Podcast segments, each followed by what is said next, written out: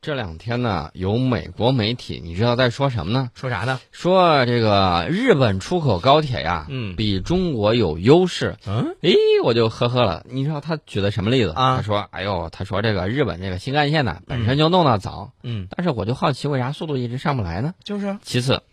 呃，在日本他设计这个东西的时候，为什么他竞争不过德国的？德国的他们整个组团过来，现在竞争不过我们的高铁，嗯而且我们高铁里程非常的长，对呀、大家坐着也非常的方便。你凭什么能竞争过我们呢？我给大家举个例子，还是南车的例子。嗯南车不光造这种充电技术，它有一款这个车头啊，就是动车组，啊，呃，有一个叫 CRH 三八零 A 的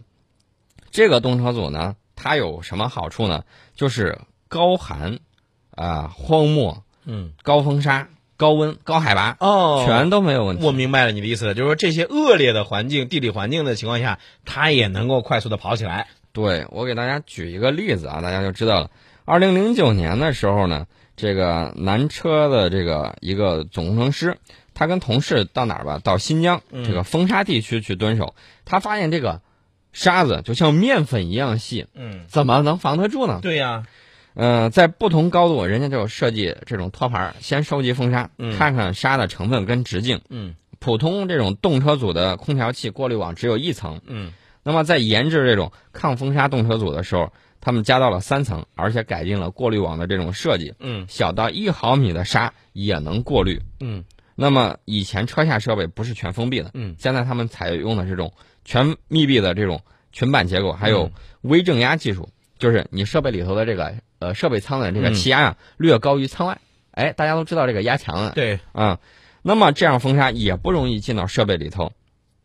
它一实验，那么一米高的桶，两天就能清出三桶沙。现在进沙量已经非常非常小了，嗯几乎没有了。大家看到没有？我举的这只是一个隔壁滩的这个例子。对，那么它在应对高寒，呃，在这个高温、高海拔都没有问题。嗯我就想知道，日本的这种高铁想要出口，能不能满足就是东南亚国家这种高温高湿的情况呢？因为每个地方的这个地理环境是不一样的，对吧？还有气候环境也是不一样的。因为很多的时候，呃，我我刚才就在想啊，你说美国为什么老是力挺日本呢？ 这里头是不是美国有股份在里面 啊？我知道美国到现在一寸高铁也没有修出来，嗯嗯啊，还还要想指望我们的技术给它修，嗯人家那个州破除了重重障碍，到现在还没有修成。嗯但是呢，我们一定要看到别国这种技术进步的长处。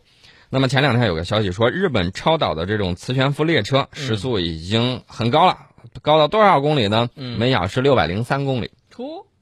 六百零三公里啊，那那快跟飞机差不多了吧？对啊嗯，但是我知道啊，我们的高铁在实验之中呢，也差不多能跑到这个速度。嗯，有轮儿的，我觉得比磁悬浮的可能会更安全，而且没错 没错，而且我给大家提过，就是说你要整体这么大的国家，嗯整体都换成这种磁悬浮的，磁悬浮的，那开玩笑，成本太大，而且重载铁路的时候它很难运行，没错没错，你投资太厉害。你在一些哎，我举个最简单的例子，虽然我不是特别懂啊，我就举个最简单的例子，你比如说在跨越一些这个类似于宽比较宽的这个江面的时候，它怎么去建这个磁悬浮啊？那的成本得多大呀？它在这个进到一些这个山山体这个腹部当中这个打洞的时候，那怎么去建呢？我个人感觉磁悬浮啊，在小范围之内应用是有可能的，比如说在城市和城市之间的可能，或者是短途的或者城市城间市里头，城市里头这些是可以的。真正你要说用到整个这个我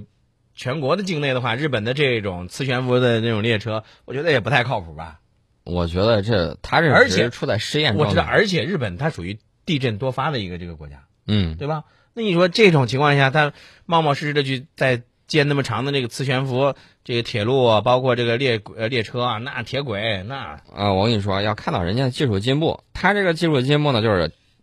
打破吉尼斯世界纪录了。嗯吉尼斯世界纪录铁道载人行驶记录是比这个六百零三公里低了二十二公里，嗯但是呢，关键是能否安全运营这个问题很关键。嗯嗯，他这儿在搞磁悬浮，我们也在搞磁悬浮。我们知道上海有，对吧？对那么现在北京市首条中低速的这种磁悬浮交通线 S 一线也已经基本全线开工建设了，嗯啊，预计到二零一六年底要通行，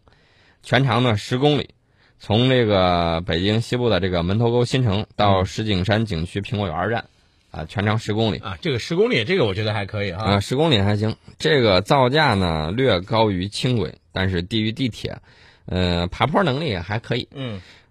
大家看到差距没有？就是说，日本说我在这儿实验，哎呀，我已经那个什么了啊，跑了可快了。然后这个北京跟上海说，我现在这个线已经可以拉人，开始进行商业运行了。你觉得哪个更有优势呢？大家这个心知肚明啊。啊、再给大家说一个好消息，嗯就是我们国家沿海还有内河水域将全面实施这种海事电子巡航动态监管，嗯就是说，呃，大家都知道，走到城市里头有电子眼儿，嗯那么以后我们会有这种，呃，电子巡航、动态监管的这种设备，嗯，就是你走在内河上，嗯走在我们的沿海，都可以实时监控你。所以在这个时候，一方面对于航道的安全也起到很大的这个保障作用，另外一个方面也对这个行船呢起到一个安全的这个措施了。没错，新一代的北斗导航卫星现在已经准确进入工作轨道了，这也是一个好消息。这释放的是一呃新一代的这种北斗导航卫星，嗯呃，导航的这种有效载荷是顺利开机，成功的接到了这个它发出的这种信号，呃，我觉得这个非常好。嗯啊，其实北斗赶紧组团，我跟你说，你说到了北斗，我又突然想起另外一个就是三 D 打印的事儿。我跟你说，前两天我看到那个新闻，我就是当时就觉得，哎呀，现在医学科技太发达了。南方医科大学的珠江医院呢，是采用了三 D 打印技术，成功打印出巨大复杂肝癌患者的肝脏仿真立体模型，然后指导完成了复杂的这个肝脏肿瘤的切除手术。这是国内首台肝脏三 D 打印指导复杂肝切除术。你看看，我原来只知道说国中国的这个飞机、中国的火箭部件儿用上了 3D 打印技术，而且打印的这种面积是吧，体积是全世界最大的。嗯。我真的没有想到 3D 打印技术还可以运用到医学治疗方面。所以，未来 3D 打印技术还将会不断的应用于我们生活的方方面面。